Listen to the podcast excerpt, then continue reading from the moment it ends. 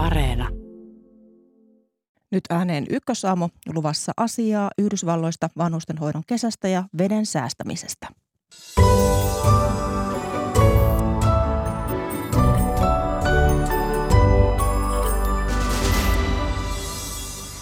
Yhdysvaltain korkein oikeus on tehnyt viime aikoina linjauksia, jotka ovat hämmästyttäneet ulkomaita myöten. Niistä ja Chicagon ampumavälikohtauksesta aluksi. Yhdysvalloista katseet siirtyvät Espanjaan, jossa puhuttaa jälleen EUn etelärajan turvallisuus. Hoitoyksiköiden kesäsulut yhdistettynä helteisiin, siinä terveisiä tämän päivän vanhustenhoidosta, vanhustenhoidon tilasta puolen jälkeen. Ja Italiassa on niin kuivaa, että paikoin juomaveden käyttöä joudutaan rajoittamaan tästä lopuksi. Minä olen Mira Stenström. Tervetuloa Ykkösaamun pariin.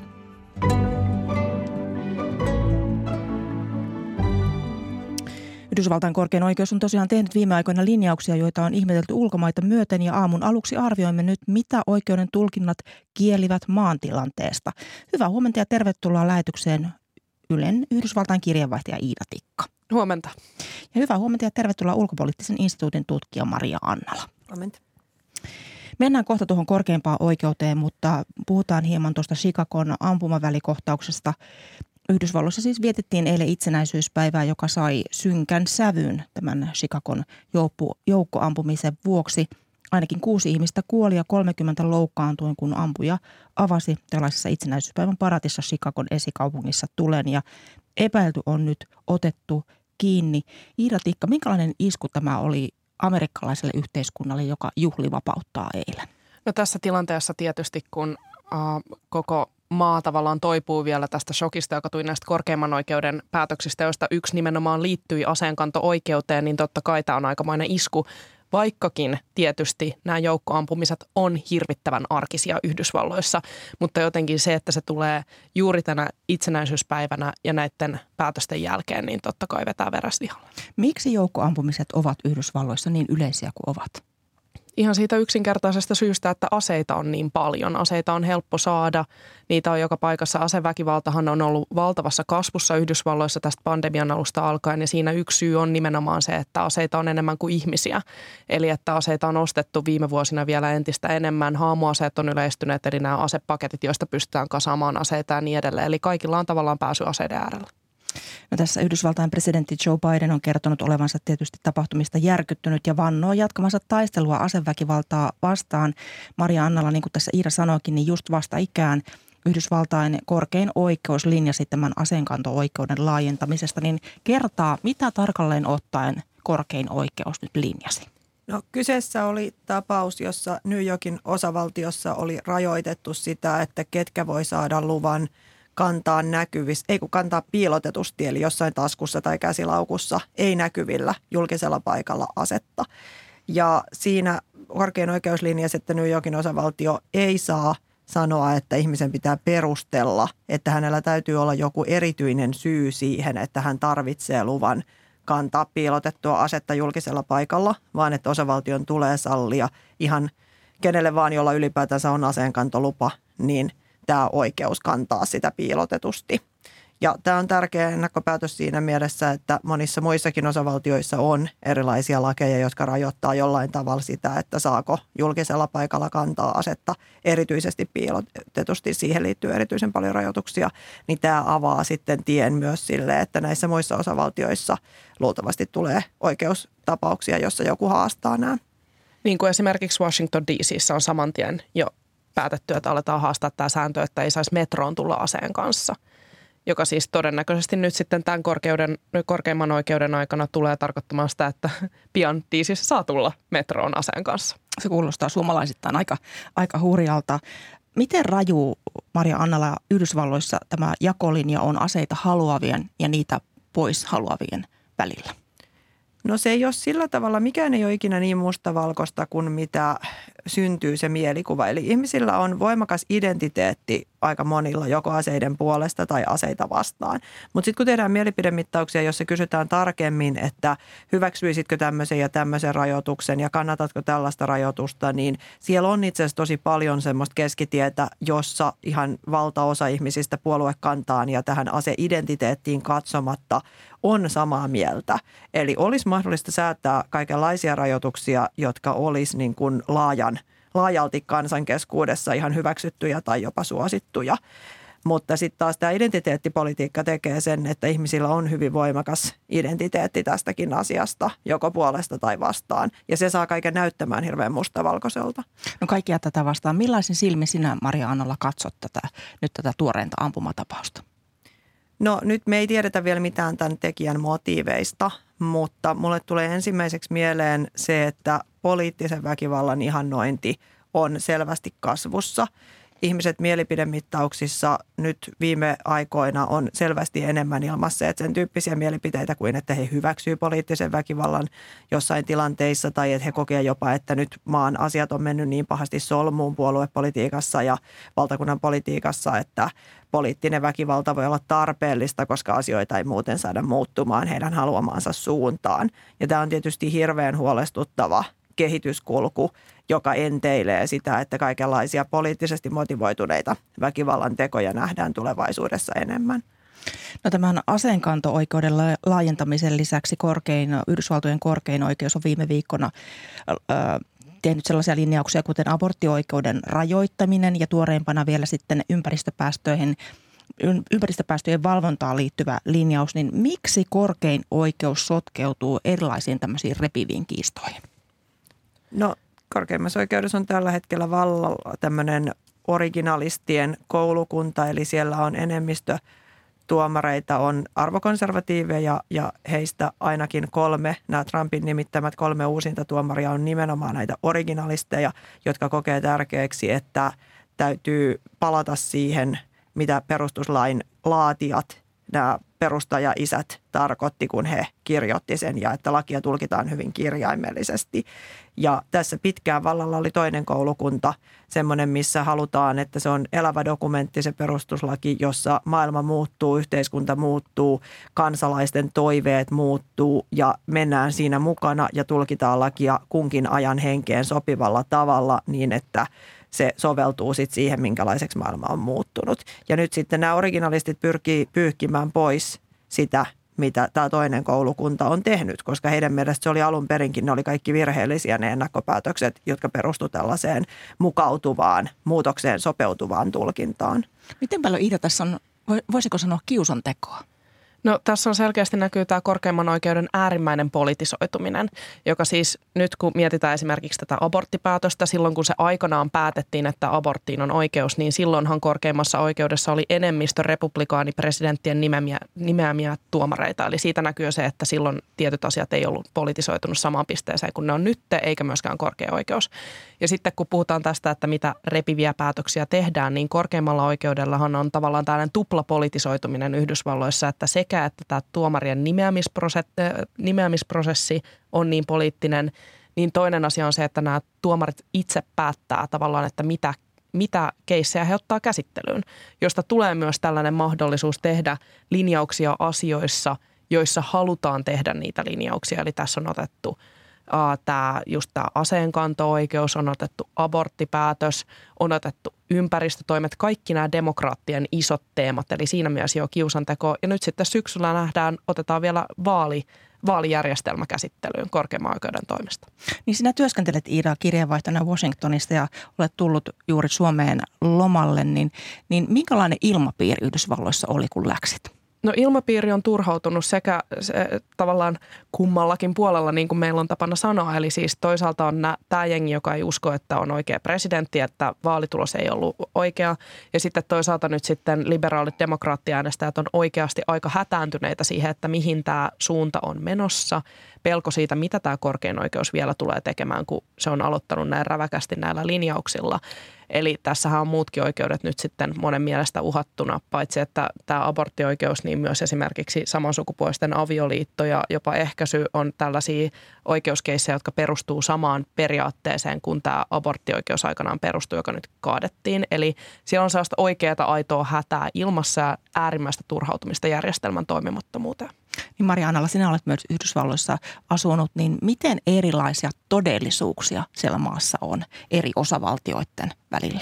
Kyllä ne on äärimmäisen erilaisia. Muistan etelä-dakotalaisen ranchin pitäjän, joka kertoi, että tapasin tuossa viime kuussa liberaaleja, jotka oli koulutettuja ja pystyi käymään älyllistä keskustelua. Tämä oli äärimmäisen kiehtovaa. En ole koskaan ennen tavannut sellaista. Ja itse kun asuin Bostonissa, jossa on lähinnä pelkästään, no ei pelkästään, mutta siellä asuu hyvin paljon nimenomaan korkeakoulutettuja tohtoritasoisia arvoliberaaleja, jotka on äärimmäisen älykkäitä ja kykeneviä keskustelemaan ihan mistä vaan, niin mulle oli hyvin kiehtovaa, että hänelle tämä oli tämmöinen, että hän koki nähneensä niin kuin jonkun aivan harvinaislaatuisen näyn, mutta siellä taas heillä päin hänen maailmassaan arvoliberaalit ja demokraattien äänestäjät oli lähinnä tämmöisiä, niin kuin hän ajatteli, että hän on tämmöisiä sosiaalipummeja, jotka ei halua tehdä töitä eikä jaksa kouluttautua, jotka haluaa vaan, että Sossun shekki tulee ja siksi he kannattaa demokraattipuoluetta, että he haluaa niin kuin voida elää niiden ahkerien työskentelevien republikaani-arvokonservatiivien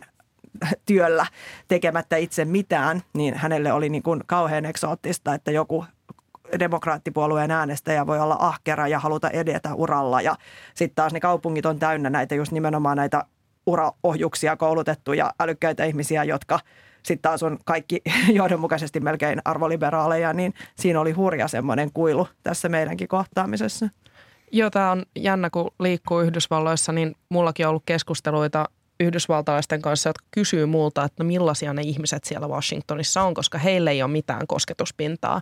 Ja sehän onkin yksi tämmöinen huolenaihe, kun katsoo tätä maan jakautumista, niin on tämä, myös tämä maantieteellinen jakautuminen, eli kuinka selkeärajaisesti jo rupeaa näkymään, että mitkä on NS-demokraattialueita ja mitkä on republikaanialueita. Mutta ei näitä korkeimman oikeuden linjauksiakaan nyt ihan, ihan purematta niille, jos, jos kansalaisista kyselyissä 60 prosenttia aborttioikeutta kannattaa ja 80 kannattaa, 80 prosenttia kannattaa esimerkiksi taustatarkastuksia aseoston yhteydessä ja nämä oikeuden päätökset ovat herättäneet arvostelua myös poliitikkojen keskuudesta, niin, niin Miten tavallista on, että johtavat poliitikot ylipäätään arvostelevat korkeimman oikeuden linjauksia? No kyllähän se on nyt aika äh, tavallaan selkeästi tullut uutena tähän tämän korkeimman oikeuden politisoituessa. Että, ja siitä tulee nimenomaan ilmittää, että esimerkiksi nyt tämän presidentti Joe Bidenin hallinnon tehtäväksi on melkein jäänyt pelkästään se kommentointi ja paheksuminen, koska he eivät voi varsinaisesti tehdä mitään tämän korkeimman oikeuden päätöksille eikä heillä ole tällä hetkellä senaatissa riittävää enemmistöä yrittää viedä läpi lakeja, jotka haastaisi näitä korkeimman oikeuden päätöksiä. Eli siinä tavallaan jää just pelkästään tämä kommentointi ja esimerkiksi se, että nythän Biden on ilmoittanut, että aikoo viimeisen asti puolustaa naisten oikeutta matkustaa osavaltioiden välillä, joka kertoo siitä, että jos tämä on se oikeus, jota puolustetaan tällä hetkellä, niin ollaan aika niin kuin matalan, matalalla mennään. Ja tässä on käynnissä valtataistelua myös toi kongressi on ollut pitkään jumissa siellä. Kumpikaan puolue ei saa edistettyä asioita, lakeja ei saada säädettyä. Presidentit on ottaneet, osin pyrkineet täyttämään sitä valtatyhjötä sillä, että he on antaneet kaikenlaisia presidentin määräyksiä ja he on myös niin kuin viranomaisia – ohjeistaneet eli virastoja toimimaan. No nyt sitten korkein oikeus antoi just päätöksen, jossa he rajoitti tätä ympäristöviranomaisten toimivaltaa ja sillä on paljon laajempi merkitys kuin ympäristön kannalta, vaikka se on myös ympäristön kannalta iso. Sillä on merkitystä sen valtataistelun kannalta, että kuka pääsee täyttämään sen tyhjiön, mikä syntyy siitä, että kongressi on jumissa. Onko se presidentti instituutio vai onko se korkeimman oikeuden instituutio. Ja kun korkein oikeus rajoittaa näitä erilaisia, tässä on ollut paljon sellaisia päätöksiä aikaisemminkin, missä presidentti on pyrkinyt jollain tavalla kiertämään sitä, että kun kongressissa lakeja ei saada säädettyä, niin he hakee erilaisia keinoja, millä he pystyisivät presidenttikaudellaan kuitenkin muuttamaan maailmaa ja maata siihen suuntaan, kuin he haluaa niin korkein oikeus on ampunut näitä alas tässä nyt useampaan otteeseen sekä Trumpin kaudella että nyt Bidenin kaudella – ja Obamankin kaudella, niin tämä on, tämä on semmoinen, valtatyhjö aina pyrkii täyttymään. Ja nyt nämä kaksi vallan kolmijaossa on nämä kolme instituutiota, lainsäädäntövalta kongressissa ja sitten on presidenttiinstituutio ja tämä oikeuslaitos, niin kun yksi halvaantuu, niin ne kaksi muuta vääntää kättä keskenään siitä, että kumpi pääsee täyttämään sen tyhjien. Mutta miten esimerkiksi tämä vallan kolmijako-oppi sinusta toimii Maria Annalla tällä hetkellä Yhdysvalloissa? No ei se toimi. Mm. Ei se koko järjestelmä on ihan rikki, koska kun se yksi pilari on se kongressi, se lainsäädäntöpilari, niin se olisi hirvittävän tarpeellinen, että se koko homma toimisi.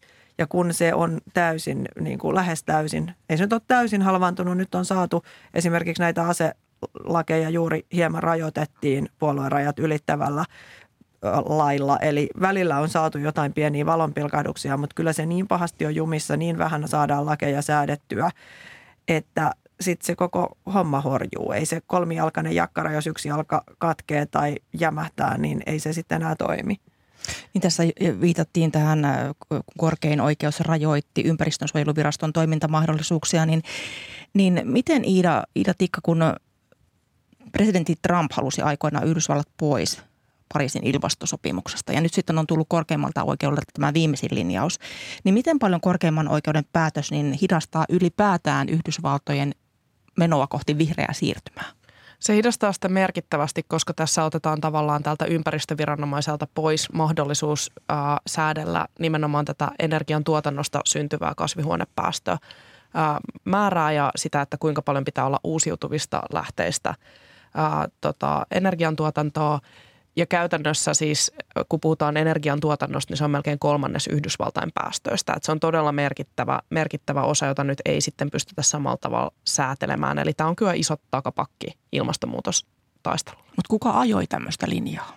Onko se öljyyhtiöt vai, vai, vai ketkä? No tässä tapauksessa on itse asiassa hiiliyhtiöt ajamassa tätä, tätä keissiä, mutta siis että se on tosiaan nämä fossiiliset tuottajat, joilla on sitten paljon tukijoita tietenkin – ennen kaikkea republikaanipuolueen riveissä. Ja sitten siis Trumpilla oli tavoitteena nimenomaan halvaannuttaa tämä ympäristöviranomainen, jolla oli tätä sääntelyvaltaa, jos tuossa puhuttiin, että joka täytti sitä tavallaan tyhjöä siinä, että kun lakeja ei saada nopeasti säädettyä muuttuvassa maailmassa, niin ympäristöviranomainen, muutkin viranomaiset Yhdysvalloissa on nimenomaan pyrkineet säätelemään sitä oman toimivaltansa alla olevaa olevaa tota, maailmaa. Mutta tässäkin ollaan semmoisessa demokraattien ja republikaanien väännön yhdessä ytimessä, eli ä, demokraattipuolue on nyt jo pitkään halunnut sääntelyä, koska se on ollut tapa viedä Yhdysvaltoja heidän haluamansa suuntaan perinteisesti Yhdysvalloissa, kun Yhdysvallat perustettiin, niin kukaan ei halunnut sääntelyä. Kaikki halusivat, että ne osavaltiot olisivat hyvin itsenäisiä ja villejä ja vapaita, ja republikaanit on säilyttäneet tämän eetoksen. Eli republikaaniäänestäjät, myös monet sellaiset, joilla ei ole henkilökohtaisesti sinänsä, he saattaa vaikka kannattaakin ilmastonmuutoksen vastaista taistelua ajatuksena, mutta monille on hirveän tärkeää se, että ei viranomaiset saa puuttua, eikä ylipäätänsä valtakunnan asia, valtakunnan asia ei ole, koko maan asia ei ole puuttua puuttua. Washingtonista käsin ei pidä sanella, mitä eri osavaltioissa tehdään ja se ajatus semmoinen, se on aika luonnollista, että kansan luonto on sellainen, koska Yhdysvallat on perustanut ne ihmiset, jotka oli sen kaltaisia ihmisiä, jolle tulee mieleen lähteä toiseen maanosaan perustamaan jotain siirtokuntia ja uudisraivaamaan, niin totta kai siinä on semmoinen tietynlainen kansanluonne sen peruja, joka lähtökohtaisesti vastustaa tämmöistä sääntelyä. Ja sitten taas demokraattipuolue on ottanut sen työkalukseen itselleen, jolloin siitäkin on tullut puoluepoliittinen kysymys. Tästä voi kaiken päätellä sen, että seurattavaa ei ainakaan teiltä loppu. Paljon kiitoksia vierailusta Ykkösaamussa ulkopoliittisen instituutin tutkija Maria Annalla ja Ylen Washingtonin kirjeenvaihtaja Iida Tikka. Kiitos. Kiitos. päivää teille molemmille. Kiitos, kiitos.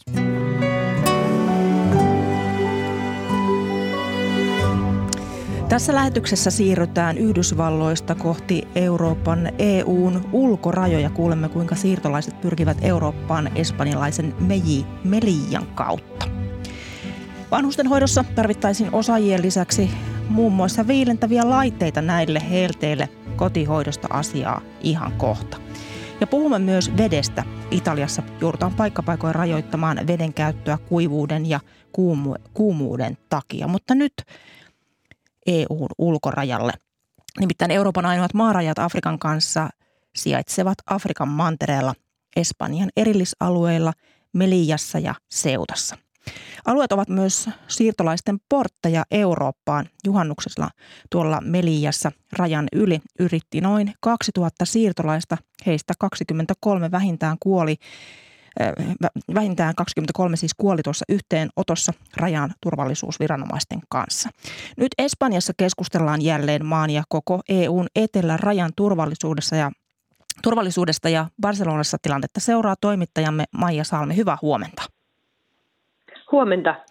Sinä olet itsekin käynyt tuolla EUn ja Afrikan rajalla Meliassa, niin minkälainen paikka on kysymyksessä? Kyseessä on hyvinkin tarkkaan valvottu paikka. Meliaa ja vieressä sijaitsevaa Marokkoa halkoo siis noin 12 kilometriä pitkä ja 6 metriä korkea raja-aita. Ja tarkasta valvonnasta huolimatta nämä ylitykset ovat, ovat hyvin yleisiä. Raja-aita on pystytetty 20, yli, reilu 20 vuotta sitten vuonna 1998 ja joka vuosi sieltä tulee tuhansia siirtolaisia läpi. Hyvänä esimerkkinä nyt nämä juhannuksen tapahtumat. Myös itse olen ollut tuolla rajalla lukuisia kertoja. Ensimmäistä kertaa vuonna 2013 ja silloin itse pääsin näkemään sen, että miten Marokon viranomaiset sitä rajaa valvovat, olin nousemassa – siirtolaisten leiriin, kun Marokon poliisi pidätti minut. Ainoa rikokseni oli siis se, että olin menossa sinne leiriin. Ja tiedossa on jo pitkään ollut se, että Marokon, Marokon poliisi käyttää hyvinkin paljon voimaa siellä siirtolaisia vastaan, kun he yrittävät rajaa ylittää. Ja kyseessä on pääasiassa Afrikasta – Saharan eteläpuolisesta Afrikasta Espanjan kautta Eurooppaan tulevien siirtolaisten reittiä. Nyt näiden tulijoiden joukossa oli erityisen paljon sudanilaisia. Mm, nyt on tuolla juhannuksena tosiaan Melian siellä rajalla, niin, niin ihmisiä toistakymmentä tai, tai 23 ihmistä, ihmistä vähintään kuoli, menetti henkensä ja myöskin siellä moni loukkaantui, niin mistä tämä tragedia oikein kertoi? Siellä oli ilmeisen kovat otteet viranomaisilla. Kyllä, siltä näyttää ihmisoikeusjärjestöjen videoista näkyy se, miten siirtolaiset motitetaan siellä ja, ja heihin suihkutetaan kyynelkaasua ja siellä syntyy paniikki ja ilmeisesti osa kuoli tukehtumalla ja tallautumalla, osa sitten putosi tuolta aidan päältä. No mistä se kertoo? No se kertoo ainakin siitä, että Marokolla, niin kuin sanoin, on hyvinkin kovat keinot käytössään. Ja se johtuu, kyseessä ei ole pelkästään Marokon rajapolitiikka, vaan kyseessähän on Espanjan ja koko EUn rajapolitiikka. Marokolle maksetaan rajan valvonnasta ja Marokko on myös käyttänyt tätä rajanvalvontaa jo pitkään Espanjan kiristykseen. Hyvänä esimerkkinä tämä viime keväinen Länsi-Saharan tunnustaminen, eli pääministeri, Espanjan pääministeri Pedro Sánchez siis tunnusti Länsi-Saharan, joka on ollut pitkään Marokon ja Algerian kiistakapulana – ja Espanjan mukaan se kuuluu nyt Marokolle. Ja vastapalveluksena tietenkin odotetaan, että Marokko sitten hoitaa tätä rajanvalvontaa. Ja nyt näimme, että Marokko hoitaa sitä hyvinkin kovalla kädellä. Toistaiseksi, toiseksi tämä kertoo myös siitä, että tulijoiden, tulijoiden määrä ei ole todellakaan tyrehtymässä. Se on lisääntymässä. Ukrainan sodan aiheuttama ruokapula, ilmastonmuutos, poliittiset levottomuudet ajavat siirtolaisia Eurooppaan ja tuskin tulee olemaan viimeinen suuri ylitysyritys tänä vuonna tai tänä kesänä. Ja sitten tuohon piti vielä sanoa tuohon uhrilukuun liittyen, niin virallinen luku oli siis 23, mutta ihmisoikeusjärjestöt puhuvat 37 kuolleesta. Varmaa on, on se, että kyseessä oli kuolettavin ylitys, yli, yliyritys tämän rajan historiassa. No vielä tähän loppuun, Maija Salmi. Mitä Espanja nyt sitten aikoo tämän rajavalvonnan kanssa tehdä? Siitä on täällä nyt paljon keskusteltu. Pääministeri Pedro Sanchez on syyttänyt tilanteesta siirtolaisia salakuljettavia mafioita. Täällä on myös osoitettu mieltä ja mediassa on puhuttu siitä, miten ukrainalaisille on avattu ovet, mutta Afrikasta porukkaa ei haluta. Ja se on monen mielestä todella kaksinaismoralistista. Ja vastikään päättyneessä Madridin NATO-kokouksessa Espanja pyysi Naton apua rajavalvonnassa ja sitä NATO myös lupasi. Vielä ei tiedetä, mitä se käytännössä ihan tarkalleen tarkoittaa, mutta varmasti rajojen entistä milita- rajojen militarisointia ja samalla siirtolaispolitiikassa tulee entistä enemmän turvallisuuspolitiikkaa. Kiitoksia Maija Salmi näistä tiedoista ja hyvää päivää jatkaa Barcelonaan. Kiitos samoin.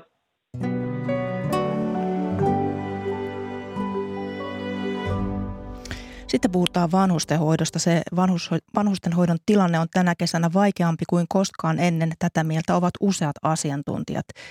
Mikä hoidon tilanne tarkalleen ottaen on? Siitä puhutaan seuraavaksi. Tervetuloa lähetykseen asiantuntija Sari Ilonummi Suomen lähi- ja perushoitajaliitto Superista. Hyvää huomenta. Hyvää huomenta. Ja hyvää huomenta ja tervetuloa johtaja Arja Laitinen yksityistä sosiaali- ja terveysalaa edustavasta Hali rystä. Hyvää huomenta. huomenta. Niin tästä vanhustenhoidon tilasta on oltu jo vuosia huolissaan. Minkälaisena tilanne tällä hetkellä tänä, nimenomaan tänä kesänä teille näyttäytyy? Sari Ilonummi. Kyllä ne yhteydenotot, mitä työntekijöiltä meille superiin tulee, niin on hyvin paniikinomaisia. Ja, ja sillä, että miten me selviydymme tästä. Mistä ollaan paniikissa? Siitä, että miten saadaan äm, vanhukset hoidettua näin riittämättömällä henkilöstöllä, kun kesäsijaisia on saatu aika vähän. Minkälainen käsitys sinulla, Arja Laitinen, on tästä vanhustenhoidon tilanteesta nimenomaan tänä kesänä?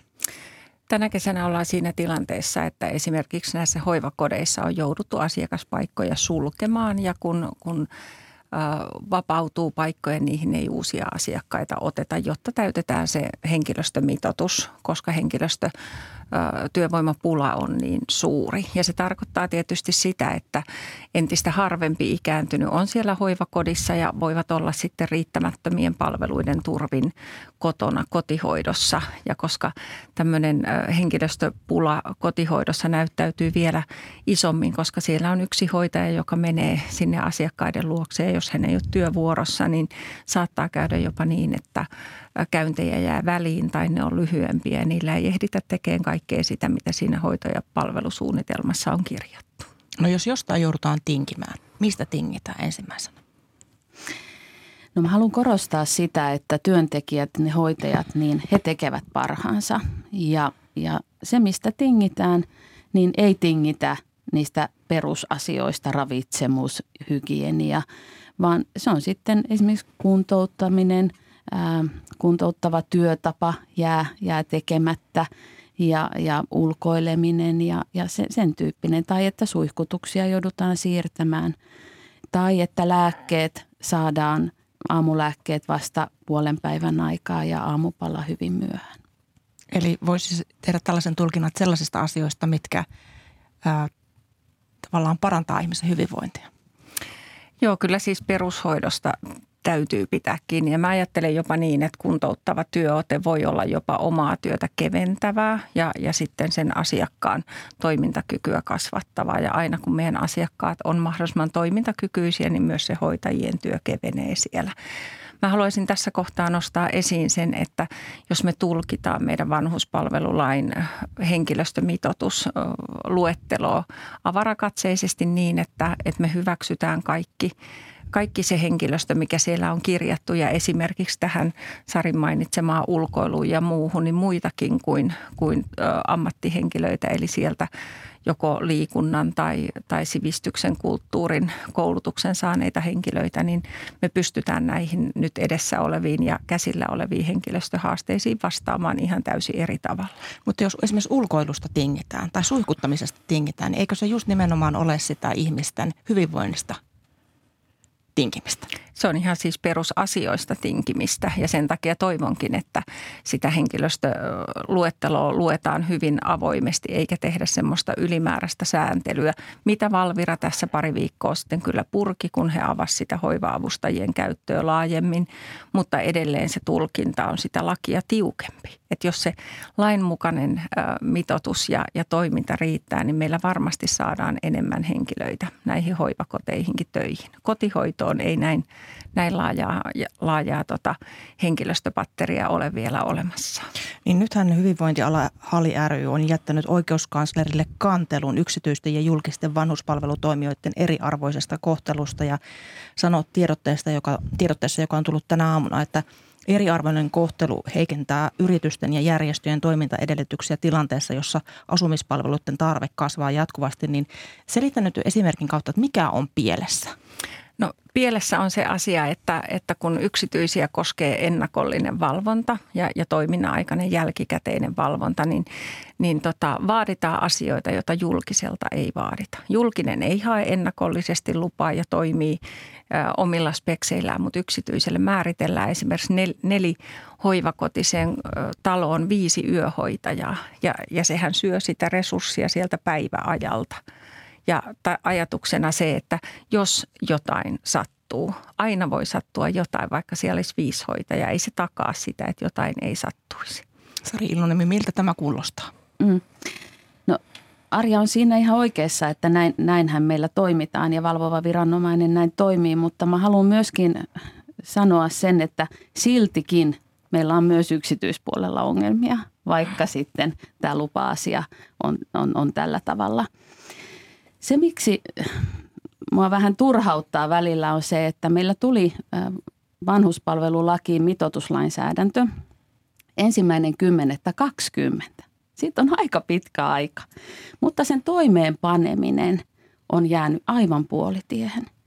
Ja sekä julkisella että yksityisellä puolella, että siinä ei ole niin kuin eroa. Että mulla on esimerkkinä eräs Pohjois-Suomen kunta, suuri kunta, jossa ei ole vieläkään tehty mitään sen lainsäädännön toimeenpanemiseksi. Miksi ei ole tehty?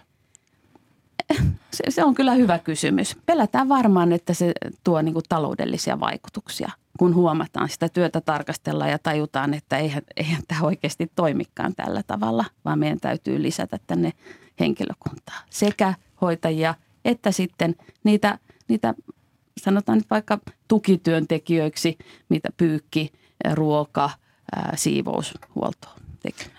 No varsinkin vanhuspalveluissa on huutava pula työvoimasta ja pahin, pahin tilanne on kotihoidossa, niin mikä sitä selittää, että sinne ei saada ihmisiä?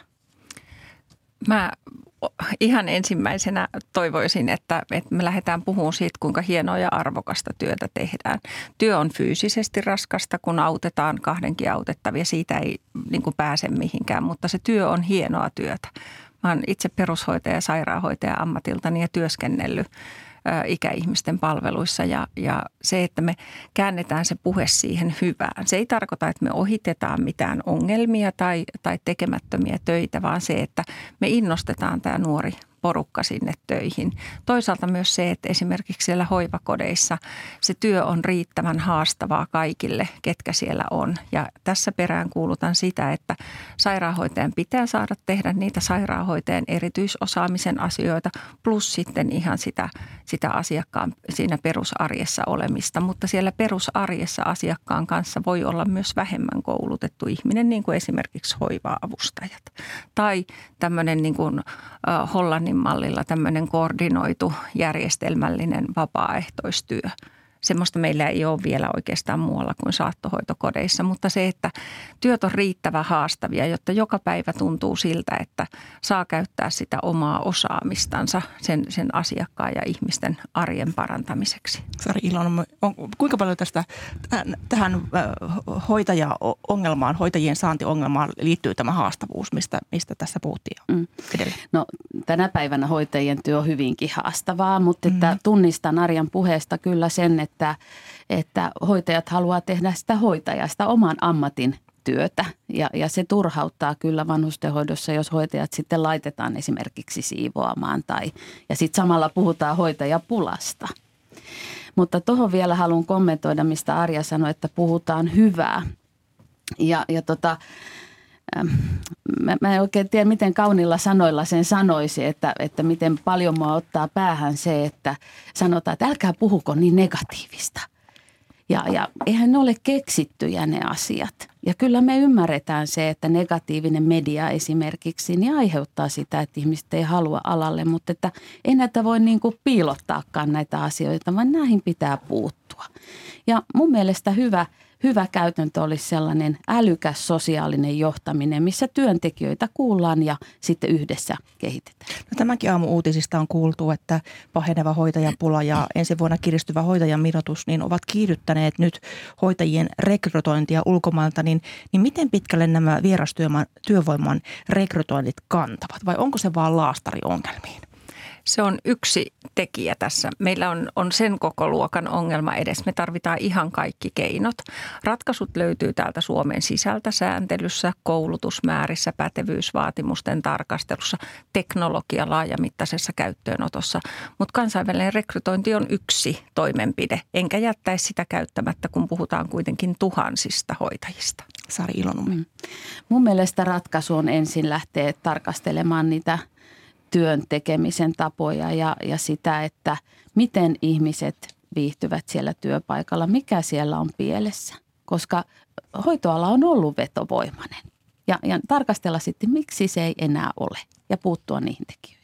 No Helle, se on lisännyt paineita tietysti entisestään ja vanhukset joutuvat tälläkin hetkellä asumaan jopa 30-asteisissa asunnoissa, jos kotona, kotona asuu, niin, niin, niin mitä mahdollisuuksia näiden iäkkäiden ihmisten oloja on parantaa? Onko esimerkiksi tällaisia viilennyslaitteita saatavilla lainaan, hmm. jos ei pysty itse ostamaan? Äh, en osaa ihan tarkalleen siihen sanoa, että saako lainaa, mutta että se mitä mä haluan korostaa on, että näihin tilanteisiin pitää varautua. Tämä ei ole ensimmäinen kerta, kun meillä on Suomessa helle. Kyllä tämä on toistunut monta kertaa. On ollut käristyskupolia ja kaikenlaista. Ja se varautuminen on mun mielestä nyt se ratkaisu. Että tehdään suunnitelma, miten me varaudutaan, miten, miten niitä asiakkaita hoidetaan, niitä vanhuksia, mit, miten seurataan nesteytystä, mitkä on ne viilennyskeinot juuri siinä yksittäisessä paikassa. Ontuuko varautuminen tällä hetkellä? Todella paljon. Meillä on, on kuntia, jos ajatellaan julkistakin toimintaa, jotka ovat varautuneet ja joissa kotihoitoon on esimerkiksi hankittu tämmöisiä viidennyslaitteita. Se on tietysti tässä hetkessä, jos, jos se kodin lämpötila nousee kovin korkeaksi, niin se on myös tämmöinen priorisointipäätös, että mitä asiakkaan luona ja asiakkaan kanssa tehdään ja erityisesti mitä asiakkaan kanssa tehdään. Että kyllä silloin se, se tavallaan se viilentäminen ja se olon helpottaminen menee, menee sinne etusijalle. Mutta miksi se ontuu? Miksi meillä ei osteta niitä viilennyslaitteita varastot täyteen sellaisena kesinä, kuin meillä on mm. sateista? Mm. Hyvä kysymys. Tämän, tämän kun ihan varmasti osaisi vastata, niin var, varmasti olisi, olisi tota noin, niin jo, jonkinnäköinen niin kuin, ä, kristallipallo olemassaan. Varmasti myös osittain sen takia, että nämä kesät ä, niin kuin, on meillä aika lyhyitä ja sitten kun me eletään sitä syksyä ja, ja kylmää, niin se ei ole se päällimmäinen, mitä, mitä pohditaan. Vielä loppuu Sari Ilonommi. Kysymys on rahasta. Ne maksaa. Tämä on aika tyhjentävä vastaus loppuu. Paljon kiitoksia vierailusta Ykkösaamussa Suomen lähi- ja perushoitajaliitosta Superista, asiantuntija Sari Ilonummi ja johtaja Arja Laitinen yksityistä sosiaali- ja terveysalaa edustavasta Halista. Paljon kiitoksia teidän vierailusta Ykkösaamussa.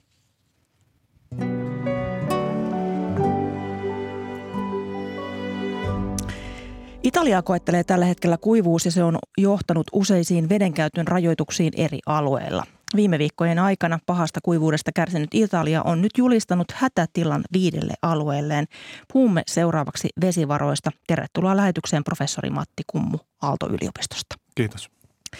Hätätila on siis julistettu Piemonteen, Venetoon, Emilia Romaniaan, Lombardiaan ja Friuli Venetsia Giuliaan. Ja myös Italian hallitus ilmoitti avaavansa 36,5 miljoonan euron hätärahaston kuivuudesta kärsineiden auttamiseksi. Miten vakava tilanne Italiassa on tällä hetkellä?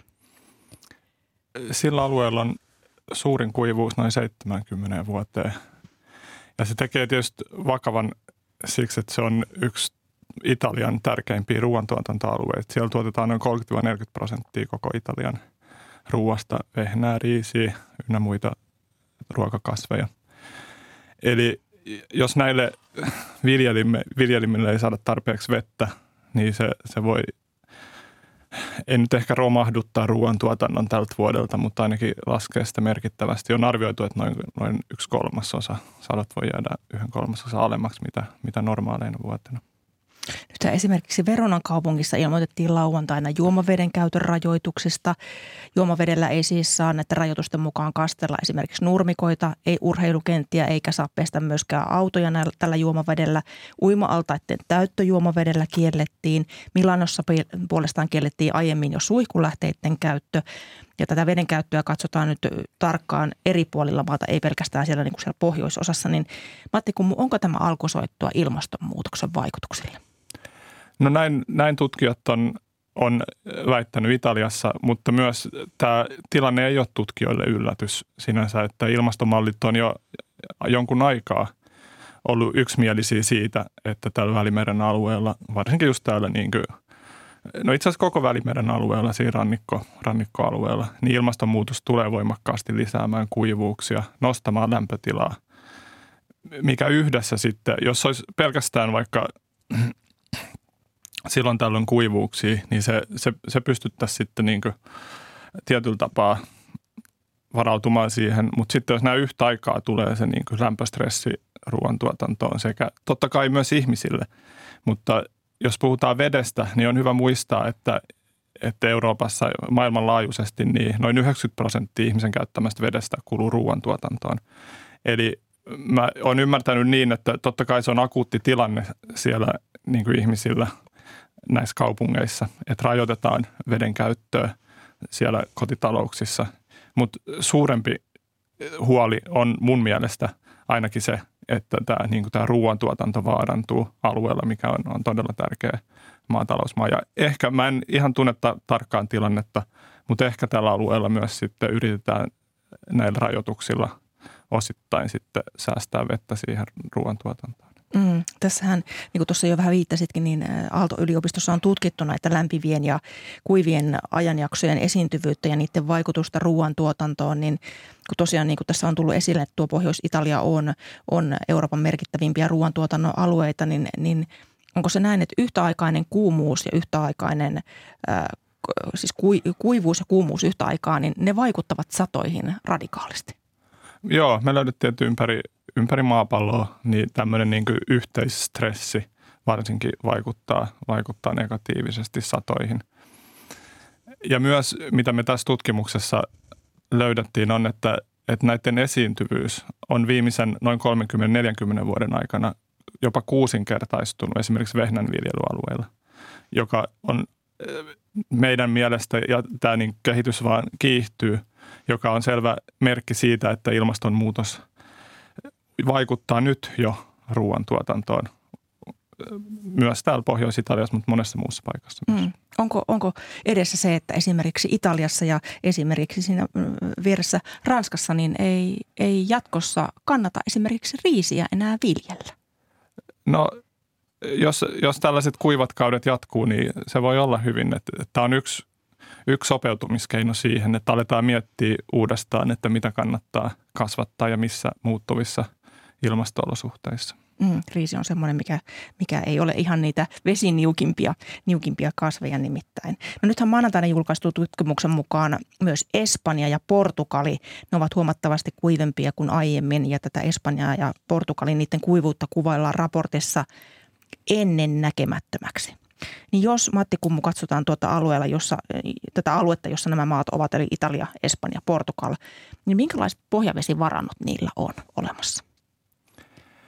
Joo, iso osa kastelusta perustuu nimenomaan pohjavesivarantoihin. Ja tota, toki mä oon ymmärtänyt myös, että täällä Pohjoilaaksossa täällä Italiassa nimenomaan myös tämä joki, jokivesi on, on tärkeä, mutta niin kuin, se riippuu alueesta, että, mutta aika usein pohjavesi on, on tärkeä kastelun lähde. Ja ja jos tulee tällaisia kuivia jaksoja, jos niiden esiintyvät, että ei pohjavesi, pohjavesivarannot täyttyy silloin, kun sataa. Ja sitten totta kai sit, sitä mukaan, kun sitä vettä käytetään joko suoraan kasvit tai sitten sitä pumpataan niin keinokasteluun, niin ne pohjavesivarannot laskee pikkuhiljaa, jolloin puhutaan tämmöisestä epäkestävästä pohjaveden käytöstä. Ja mulla ei nyt ole ihan tarkkaa kuvaa, että millä, millä tasolla se tuolla on, mutta varsinkin Espanjassa on, on iso, niin kuin on jo jonkun aikaa ollut aika vakava vesistressi, tämmöinen vesikriisi just niin kuin ylenmäärin käytetystä, käytetyistä vesivarannoista, niin pohjavedestä kuin pintavedestä. Mm.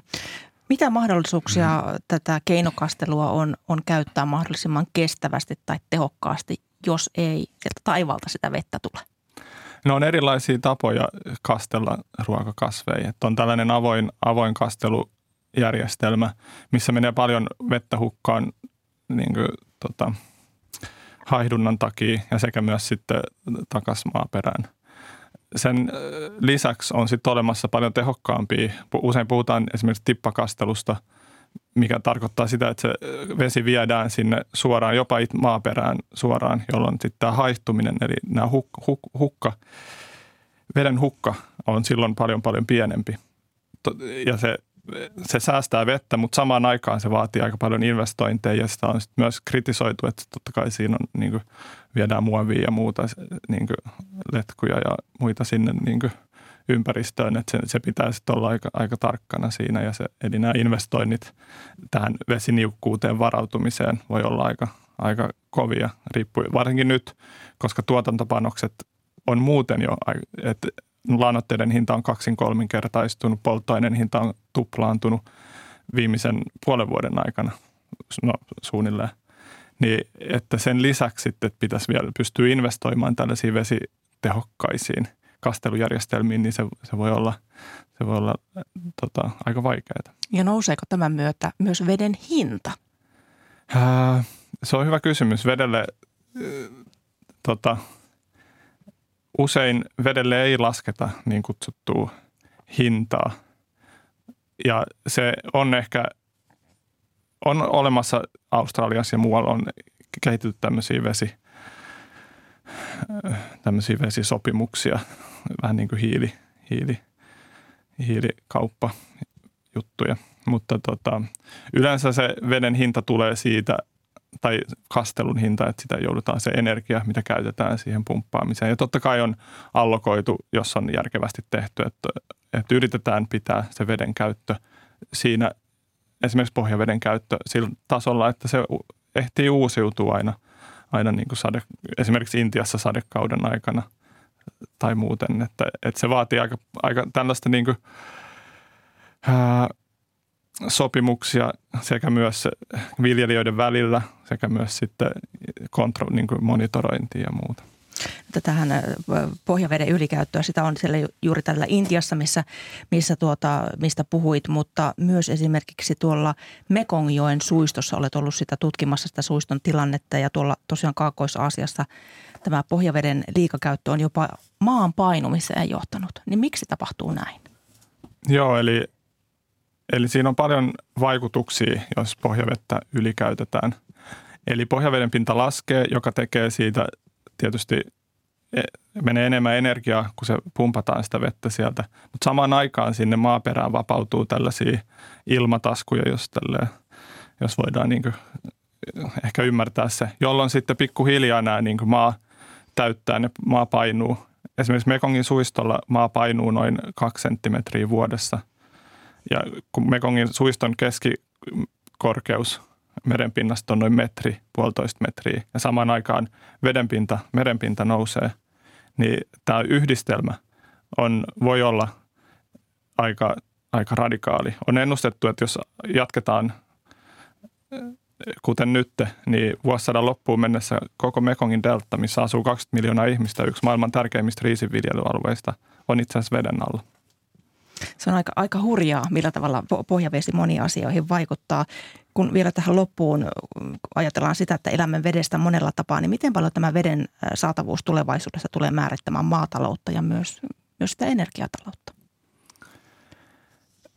Se tulee muuttamaan uskon, että mitä, että, että mitä viljellään ja missä. Esimerkiksi Suomessa vettä riittää – tosi paljon, mutta täällä on sitten muut ilmasto-olosuhteet, ei, ei mahdollista kaikkien kasvien viljelyä. Eli mä uskon, että, että tulee, tullaan nähtä, nä, näkemään alueita, millä ruokaa ei ehkä pystytä enää nykytekniikalla viljelemään ja sitten myös joudutaan aika tarkkaan miettimään, että mitä kannattaa viljellä ja missä. Että on, on keinoja sopeutuu, mutta ne vaatii tämmöisiä rakenteellisia muutoksia, mitkä ei aina ole kovin helppoja professori Matti Kummu Aalto-yliopistosta. Paljon kiitoksia vierailusta Ykkösaamussa. Kiitos. Ja kanssani tätä lähetystä ovat tänä aamuna valmistelleet Jukka Vanninen ja Satu Heikkilä. Tuottajana on ollut Maria Skari ja äänitarkkailijana Juha Sarkkinen. Ja joukkoon liittyy vielä kuuluttaja Jari Aula. Hyvää huomenta. Hyvää huomenta. Nyt olisi kuunteluvinkkien aika. Mitäs kannattaa kuunnella ykköseltä? Merkityksellistä elämää etsitään tunnin kuluttua, kun Sari Valto keskustelee vieraineen ja mitä se sitten on, niin se selviää tuolloin.